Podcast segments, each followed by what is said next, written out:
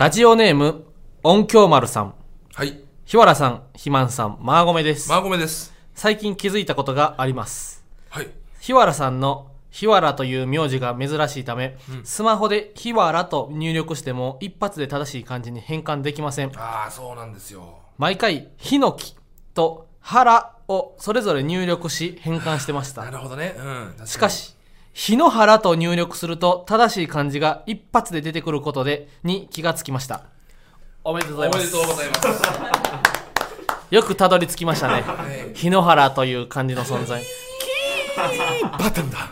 ドアが開きましたよ。実は俺もな、最近やね。あれけど俺、ひわちゃんから聞いたよ。だからその、もちろん、あ最近って言っても俺、29年間の最近や。知らんがな、知らんがな、そん。二十歳過ぎから、二十歳過ぎぐらいで気づいた。日の原って言ったら一発なのなるほどね。うん。ああ、そうか。二十歳過ぎをやっぱ最近って言ったらもうおじいちゃんよって。いや、それでもその、じゃあ、さあも、もちろんその、最近、ご飯とかで言ったらな、マイブームとか、食事の好みでの最近で言ったら1、2週間の話よ。うん。ただ人生で言ったら、20ぐらいまで、俺もヒノキって言ってから原って言ってたねんからあーそう、そうごめんごめんね。ごめんね。21、2いで日の原って言って日の原って言ってることに気づいたらそれ最近やろ。そうか。そんな、なんか、カタカタやりながら言われても。カタカタさ。うん。いや、そう日の原村っていうな、そあの、東京都う。うん。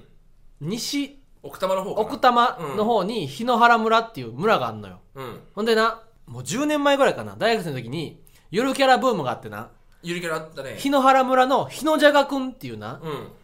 ゆるキャラがいてな、で日野じゃがくんのツイッターと、を出会ったわけよ。うん。で日野じゃがくんがもう毎日なんか、素朴なツイートするねうん。ん。でも、いいねもなんか1件とか2件しかないねん。うん。で、日野じゃがくんがゆるキャラワングランプリに登場す、えー、エントリーしたじゃが、みたいな。うん。みんなも応援してほしいじゃがよ、みたいな。うん。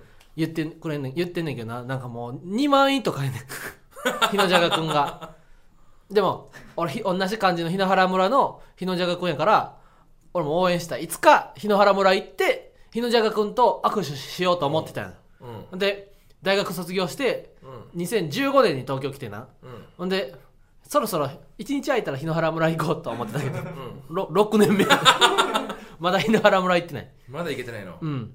たまにテレビで出んねんけどな。日野原村、ロケで日野原村にサマーズさんとかがへいた日野原村の小学校の子たちがわーって出てきて手振ったりするんだけど俺はやっぱな日原っていう名前をななんで俺は芸名にしないかって言ったらあの矢作さんがなえ。うん。ずっと矢作って呼ばれてたああ、んで、うん。子供の時からずっと矢作矢作さんって一回も一発で呼ばれたことなかったんで、うん。で世のでも矢作さんが売れたから世の中のな今まで矢作って呼ばれた矢作さんがうん。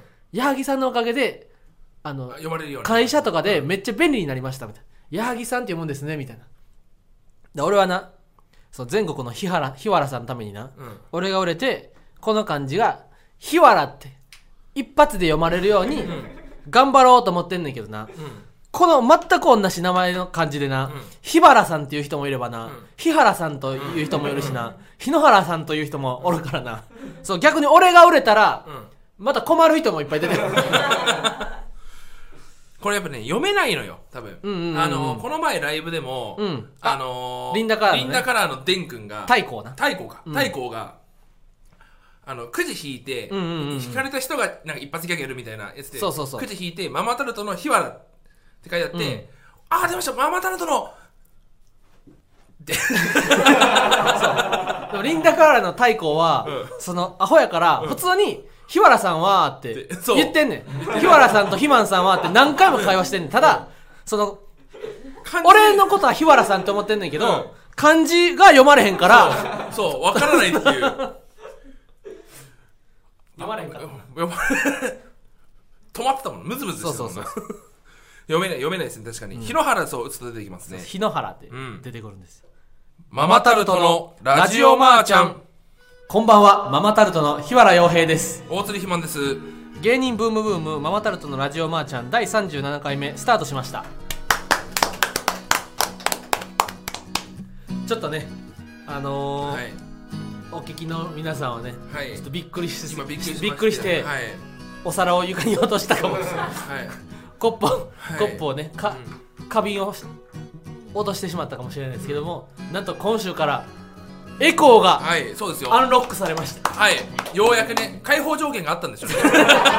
どっかしらで。36回のスタンド FM を配信すること。でゲストを呼ぶがあゲストを呼ぶが エコーのあ使用条件やったんや。そう使用条件解放したわけよ。あそっかそっか。そうだこれエコーの力ですからそうひわちゃんが自分の力でエコーを出したわけではなくて 俺がエコー人間になったわけじゃなくて機械でエコーを出すっていう。かけれるようになったんですこれ素晴らしいことですね、大鶴マンもさうんエコーをかけてさうん。みんなに言いたいこととかある？そうね。うー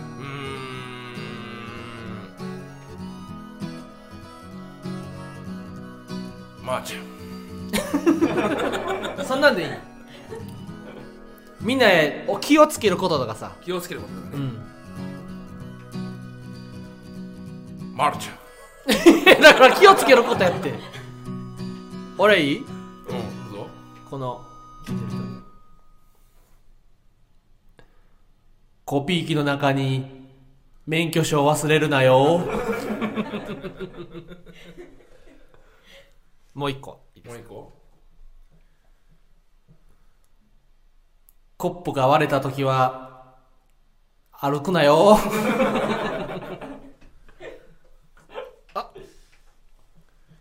インターホン鳴ったからってすぐ玄関開けちゃダメだよ。現代やなはい。そうです。エコーがかかるようになってエコーですね。もうこれはもうすごい企画長ですよ、うん。ラジオマーちゃんも。最強ラジオのはい。仲間入り、エコーはかかるわ、うん。R1 グランプリあ。2021、うん。準々決勝進出するまでお。おめでたい日が続いておりますね。はいありがとうございます。いやお前 お前は落ちてるって。大鶴マン落ちてるやろ。日原がね。日原。準々決勝に進出ということですごいよね。その、実はさ、うん。そのママタルトはうん。賞レースずっと右肩上がりで上がってきてるうですよそうそうそうそう、で R1 に関しては別に、そのないだろうと思ったんだけどひわちゃん実は絶対にな。右肩上がりなんだよ。僕らはそのコンビ組んでうん。丸5年か、もうすぐ丸5年で、今まで1回も過去の成績を下下回ったことはずっとキープ、うん。最低でもキープ。m 1は2223準々準々キングオブコントは1122準決、うん。で r 1は1122あ1123準々やねひ年。わちゃんがね。俺はね。そう。俺は11222 ずっと2で止まってる。ああでも大津今はあのあ先生時代にさ2回戦行ってるからさ。そう。それを入れたらあ大津マンは1回下がってるんだよなちょっと。ああそうか。先生だ2回戦、うん。翌年1回戦うん。で2回戦ずっと2回戦。だから1回戦落ち1回しかないね、あそっかそっかずっと2回戦落ち。おおうん。ー俺はもうそのジンクスを無事にまたそう。素晴らしいですね。クリアしたわけですよ、うん。でなやっぱあのー俺はさなんか大釣りマンになやっぱ大釣りマンっていやさずっとめっちゃでかいからそのみんなにはねその理解できないストレスがあるわけよ。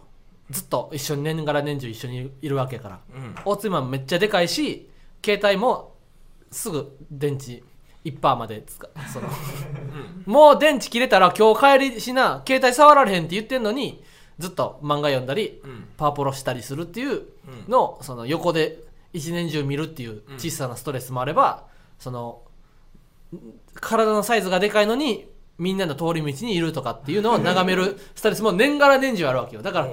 そのちょっとずつな大釣り前のストレスが溜まっていってたんだけどな俺この前それをもう反省する。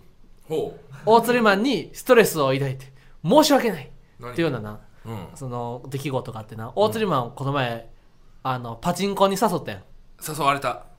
でアマデジっていうねあの割とすぐ当たる。うん。ですぐ当たる分そんなに勝ってない。うん。言ったらかもう入門編みたいなうん。パチンコ台の海物語っていうそのそれも入門編みたいなもう初心者の初心者が行くパチンコに大鶴マンと俺で行ってで1時間だけパチンコして帰ろうって一緒に2人で並んで普段俺行かないからねパチンコ。絶対行かへんもん誘われても。そうそう。でもなんか今日はイエス・アキトさんがご馳走してくれてうん。ルノアールはご馳走してくれてなんか景気がいいしちょっと2人でパチンコ行こうって言って。うん。で大鶴マンが7000円やったっけ。8000円。8000円負けてんな。ほんでなんかまあ俺誘ったしみたいな。あでもいいよいいよみたいな。まあまたいつか行こうみたいな。言ってな。なんか大釣りマンがなんか財布中見てな。肩落としてる大釣りマン見てな。なんかもう1 5 0センチぐらいいつもはなでっかいな邪魔やなと思ってた大釣りマンがな。なんかその背中がな1 5 0センチぐらいでな。もうめっちゃハゲてたよ。うに見えたね。だからもうなんかその時になんか大釣りマンがもっと大釣りマンにもっと幸せになってほしいと俺は思ったわけです。だから俺 r 1優勝して500万獲得して、うん。大釣りマンに250万プレゼントしようってその時思ったの。優しい。こんなに8000円負けてな、うん。こんなになんか寂しいせ寂しい背中になるんやと思ったら大釣りマンにはなんか幸せになってほしいという感情が久々に勝った俺の中で。なるほど。そ今これラジオで言ったからちゃんと現地取ったわけですから、そうそうそうそう。優勝したら本当にほんまにあげる。おっしゃー、うん。嬉しい。絶対優勝するわ。絶対優勝してくれよ、もう応援する俺もその応援する理由が見つかったわ、今までなかったけども。今までなかったんかい。大釣りマン2回戦どうやった？2回戦俺受けたよ。受けた？受けた、うん。音声取ってるんですよ毎回うちはあどうなんやろ？長あでも r 1のさすがに良くないから。ものになるからう流すのはあかんか。やめた、うん。しかもそれでなんかそのそんな俺その幕間の長峰徹みたいなことしたくないよ、その誰それ？幕間の長峰徹みたいなことしたくないよ。分からん。誰それ？そいつは長峰徹あいつよ。え？あのジャンプにすごい若手で、うん。絵も上手くて、なんか真実の教室っていうなんかすごいえぐい邪道のバトル漫画を持ってって、バクマンっていうのはそのいあろんそうバクマンっていうのはいろんな若者が少年ジャンプで少年ジャンプに連載を目指して頑張る。漫画家たちのストーリー。ね、うん漫画家たちの話で、うん。でそのジャンプに持ってって、うん。ちょっとむずあの面白いんだけどもジャンプ向きじゃないから今回は、うん。あの読み切りに載せないよってうん。言ったら、そいつがブログでうん「くそー!面白いって言われたけどもニュースなんかジャンプ載りませんでした」うん。って言ってブログに載せて漫画を全部。でなんでこんな漫画載せないんだってめっちゃジャンプに苦情がいくみたいな。ほその こんなにうん。面白い漫画なのにジャンプは無能だみたいな。うん。っていうのでなんか記事になっちゃってすぐ消しブログ消してくれっていう。うん。けどそれ長峰君は作戦で頭脳派でこうなったら次の作品も面白かったら載せるしかないみたいなうなるほ感じでどね。そういう策略家のやつだけどもそのあ俺はそんなさあ それ大釣りマンの r 1 2回戦の落ちた音声載せて、うん。なんでこいつが落ちてるんだって声が上がるとは思わへん。その2回戦ですね、まあうんほん暖かかったんですよね会場自体は。あったかかった。うん。でひわちゃんの音声送られてきてまず、うんうんうん。ひわちゃんの音声聞いて俺正直落ちたと思ったんですよひわちゃん。ああ俺も後半しぼんでたもんね。そう。前半最初受けたんだけど後半が笑いがなくてあんまり、うんうんうんこれはちょマジで落ちんじゃないかなって思った。で俺は受けやって、うん。で受け量で言ったら勝ってたのよひわちゃんより。ああ確かに。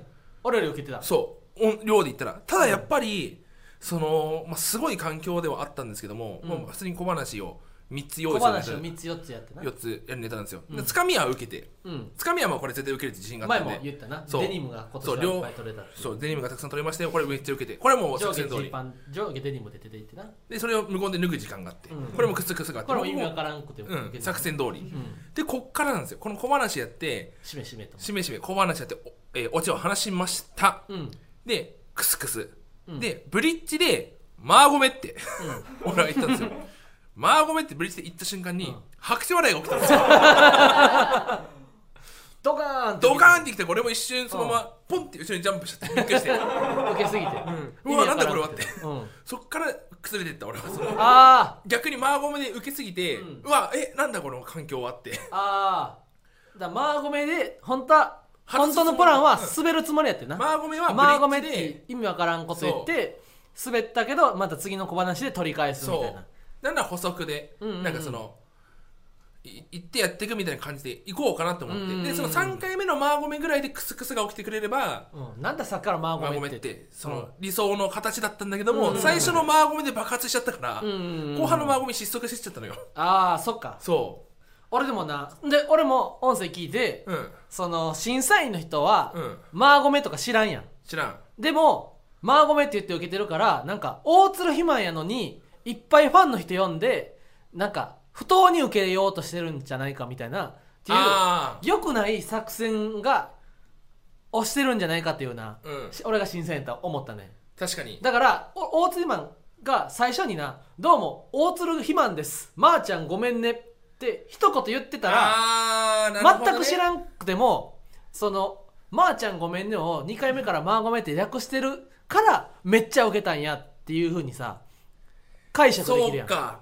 確かに「まー、ちゃんごめんね」を。うん、これはだからその行き過ぎた感覚よね。そうそううそう。もうマーゴメが普通の世界にいてるか そうマーらゴメ一般の世界からかけ離れしすぎたわけよ、で俺がうん。思ったんです。まー、ちゃんごめんねは」うを使うとなるとうん「まー、ちゃんごめんね」の説明をしなくちゃいけない。うん。で、マーゴメって時に、まーちゃんごめんね略した言葉、マーゴメですって説明をしなくちゃいけない。うん。多分これで1分はちょっと使う可能性があるってなった時に、うん。まーちゃんごめんねを説明する時間って何なんだって思っちゃったわけよ。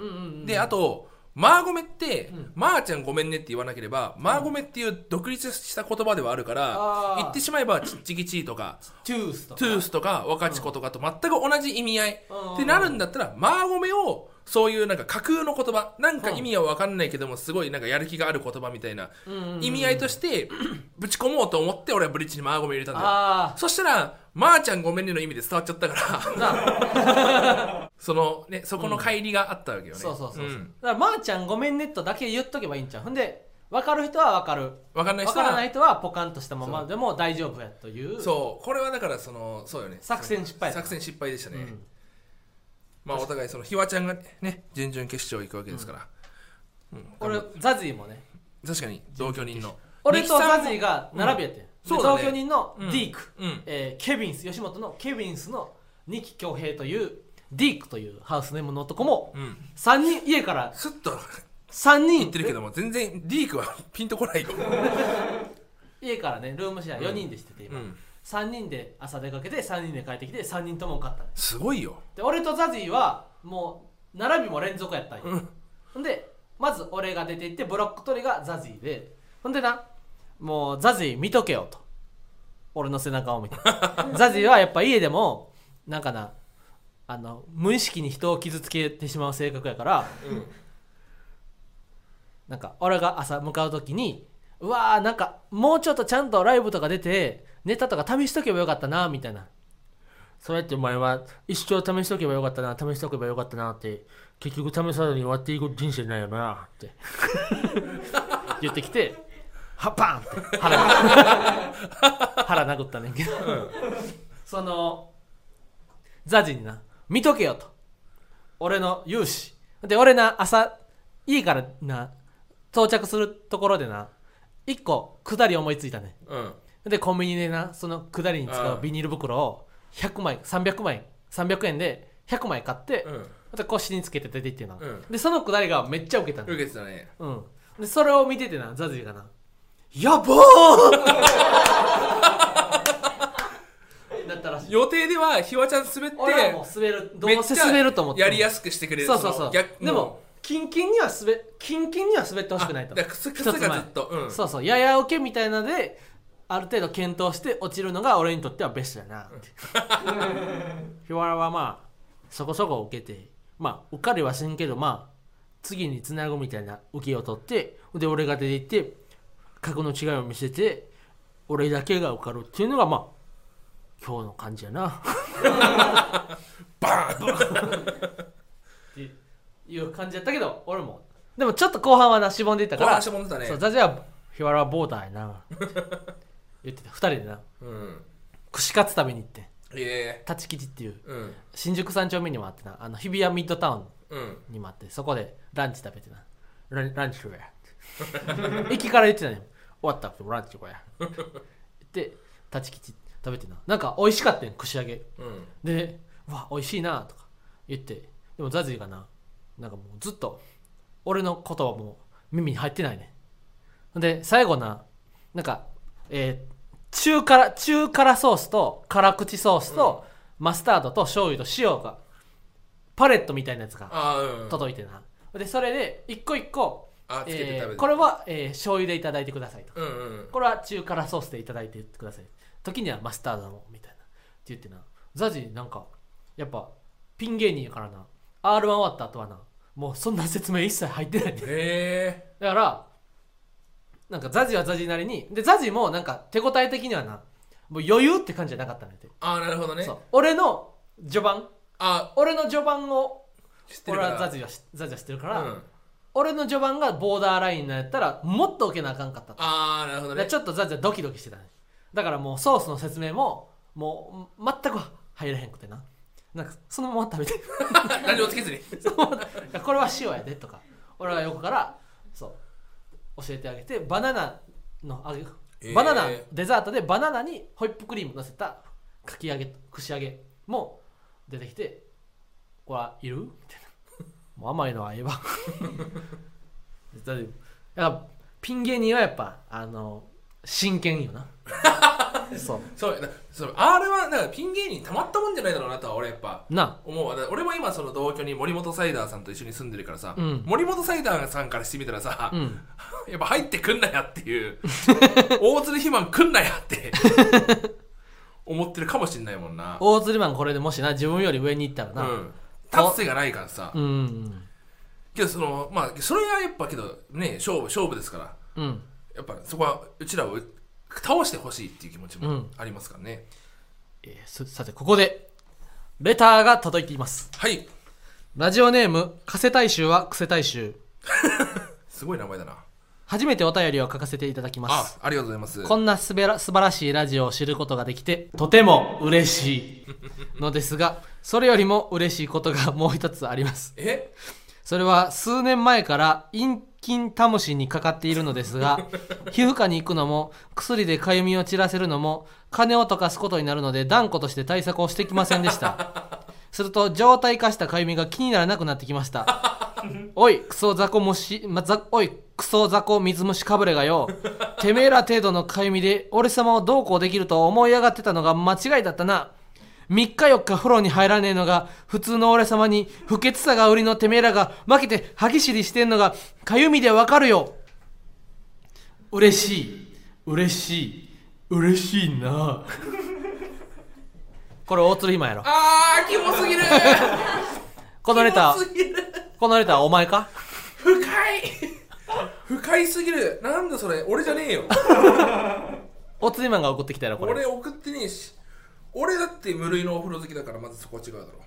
大鶴ひまお風呂好きやもんな確俺お風呂好きよ。あなんだっけ？これ加瀬大将は癖大将海水大使癖大使俺じゃねえよ。大鶴ひまんのセンスと一緒やけどなその。大鶴ひまんと癖大将やろ？うん。まあお まあ確かにそうか。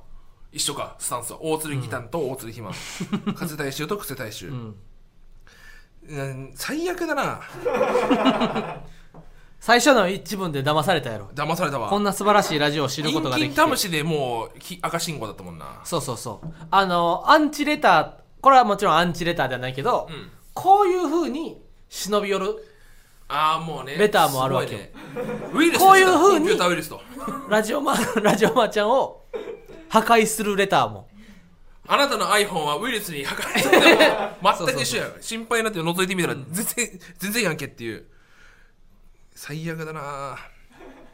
でもかゆいのはな俺かゆいのなね。俺冬になったらな、うん。どっちやったかな？ひ右手の気持ち悪くなるよね。手の甲がな、なんかちょっと毎年かえなんねん。うん。ほんでかゆかゆでな、うん。荒れるぐらいかいてまうねんな、うん。それ毎年？いやいやほんでなんかなんやろあのアルバイトでピザ作るやん。うん。ほんでななんか油とかついてな、ん。でそれ落としたらまたなちょっとかゆなってな、うん。で毎年それが冬から春先に毎年絶対起こんねん、もうこの5年ぐらい。うん。それ嫌やわもうほんま。かゆいの困るよな。ピザの焼く機械に手突っ込んで熱いけどかゆいき気持ちいいみたいな。ことせえへんの。そう岸高野の高野さん 岸坂長野さんはアトピーがすごくて、うん。そのすごい痒くなった時はもうそのごよ50度ぐらいの10度ぐらいのシャお湯をシャワーをバーって浴びて、あー気持ちいいってやるっていうその一番体に良くないけども。俺もかゆいとこめっちゃお湯かけるわらその要は刺激を与えてねそうそうそう。かゆみな。気持ちいいっていうな。ひわちゃん手出して俺は耳だからね。耳かゆい。んめっちゃ耳かゆいのよ俺。あそうなん。あ確かにもう毎年冬さ耳取れそうになるぐらい耳かゆなってるもんな。そう。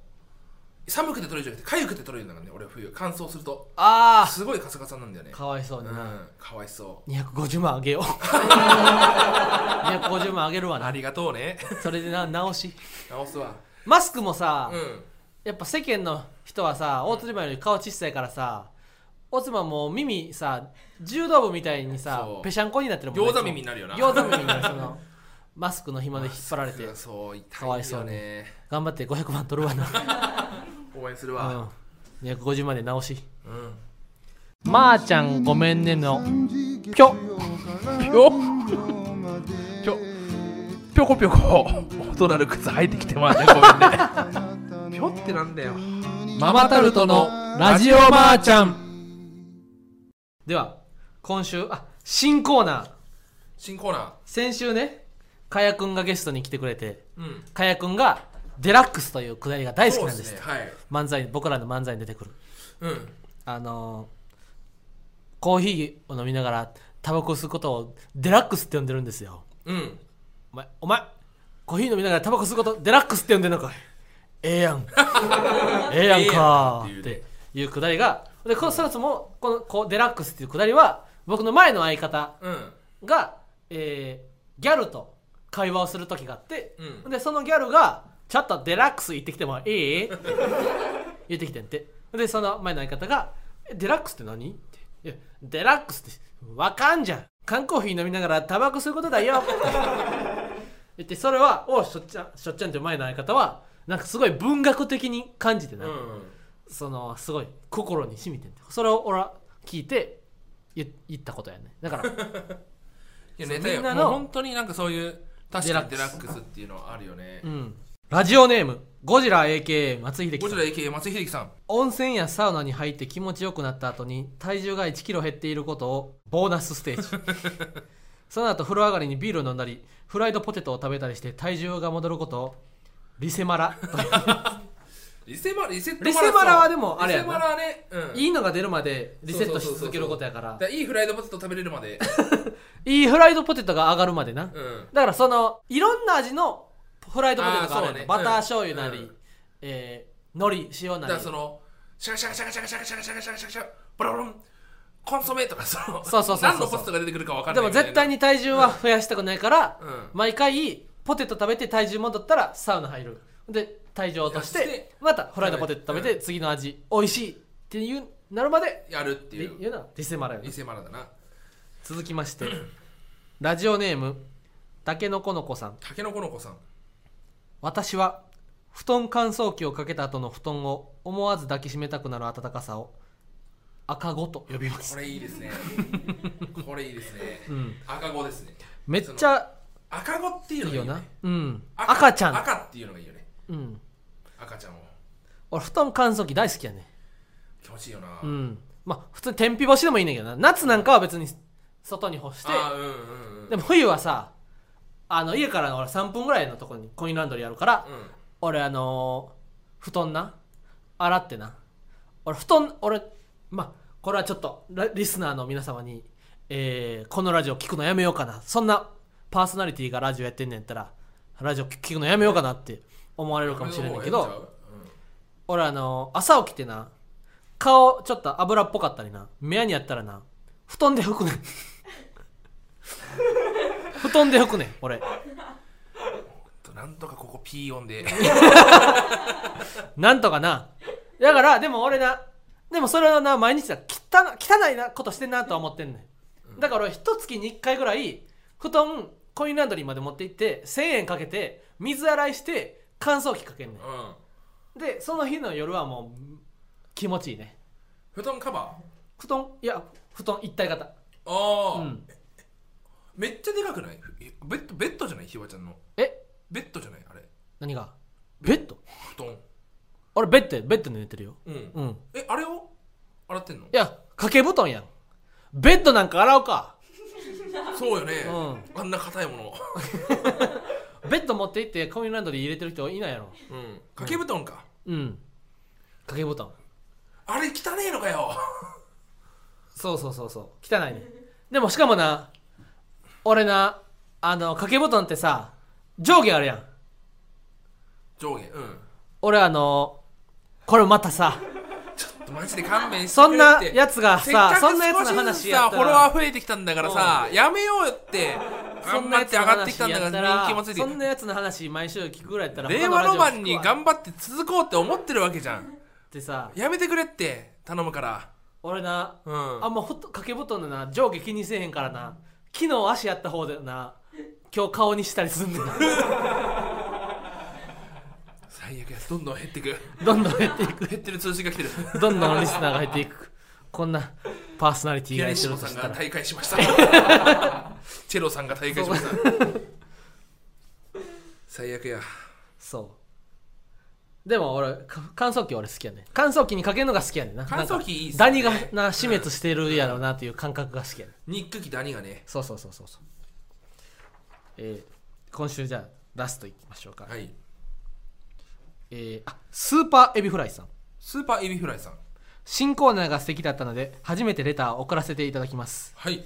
私のデラックスは残業後に最寄り駅のスーパーで割引された刺身や惣菜を何パックも買ってビールと一緒に食べることです。おーいいですね。以前日原さんが少年時代に寿司を買ってもらい自分の部屋で大喜利を見ながら食べることがお気に入りという話をされていましたが今考えるとあれは可愛いデラックスだったなと思いますまたお二人のデラックスも聞かせてください。それではマーゴメです。あーサリマーゴメね。うん。サリサリマーゴメやね。サリマーゴメ。うん。これわかるわ。もう、うん。でもこんこのデラックスはもうみんなのみんなよな。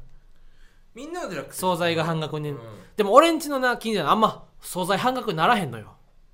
マルあーそうマルマンはたまになってるけど。OK でしょ。うん。だから早いからじゃない？閉まるのがあとそうあと普通には定人多いからさ。めっちゃ人多いから定価の、うん。定価のだ別に定価のまま完売すんねん。そう。そう惣菜が。やっぱ明らかにあそこはその生活水準のレベルが高い人が住んでるってことが分かるわ、うん。俺んちの近くのマルエツはうん。まあめっちゃ半額なるよな。めっちゃ半額になる。今日、うん。あれはねその本当にひわちゃんが行った日がたまたまだと思うよ。え。あれね結構ゼロの時もある半額にならへんと？かそう、ま、完売してる時もある。あこれは分からんのよ。なんかみんなのそのあうん。同じタイミングで今日は豪華にしようとか。ああそっかそ今っか。日はこうしようみたいなのが多分周辺の住民のの生活気分が環境が同じみんな同じ一緒になっちゃうんや。そ半額半額やった半額お刺身が半額の時とかさいっぱい買っちゃうような。買っちゃう、俺マルマンマルマンは半額になんねうん。んでマルマンはななんか2階がなお刺身とかお肉とかやからな、でみんななんかマルマン狭いから、うん。あんま2階まで上がるのちょっと億劫やねん。うん。だから2階あんまお人おらんねん。だからあのーお刺身半額とかになったらな俺たまに全部買っちゃう。3つとか買っちゃうねん。700円とかでお刺身ね。うん。半額確かに買っちゃいますね。刺身な俺お確かに。お刺身刺大好き食べたいなって言いながら、俺うん。昨日あのこの前パチンコ誘われた時に。お刺身食べたいなって。やさ闇金牛島君牛島君のおばあちゃんみたいなこと。そうそう。退屈で死んじゃうねんな。最近でおパチン刺身食べれなくなっちゃうじゃない私からパチンコ取ったら退屈で死んじゃうおばあちゃん。一貫に出てくるね。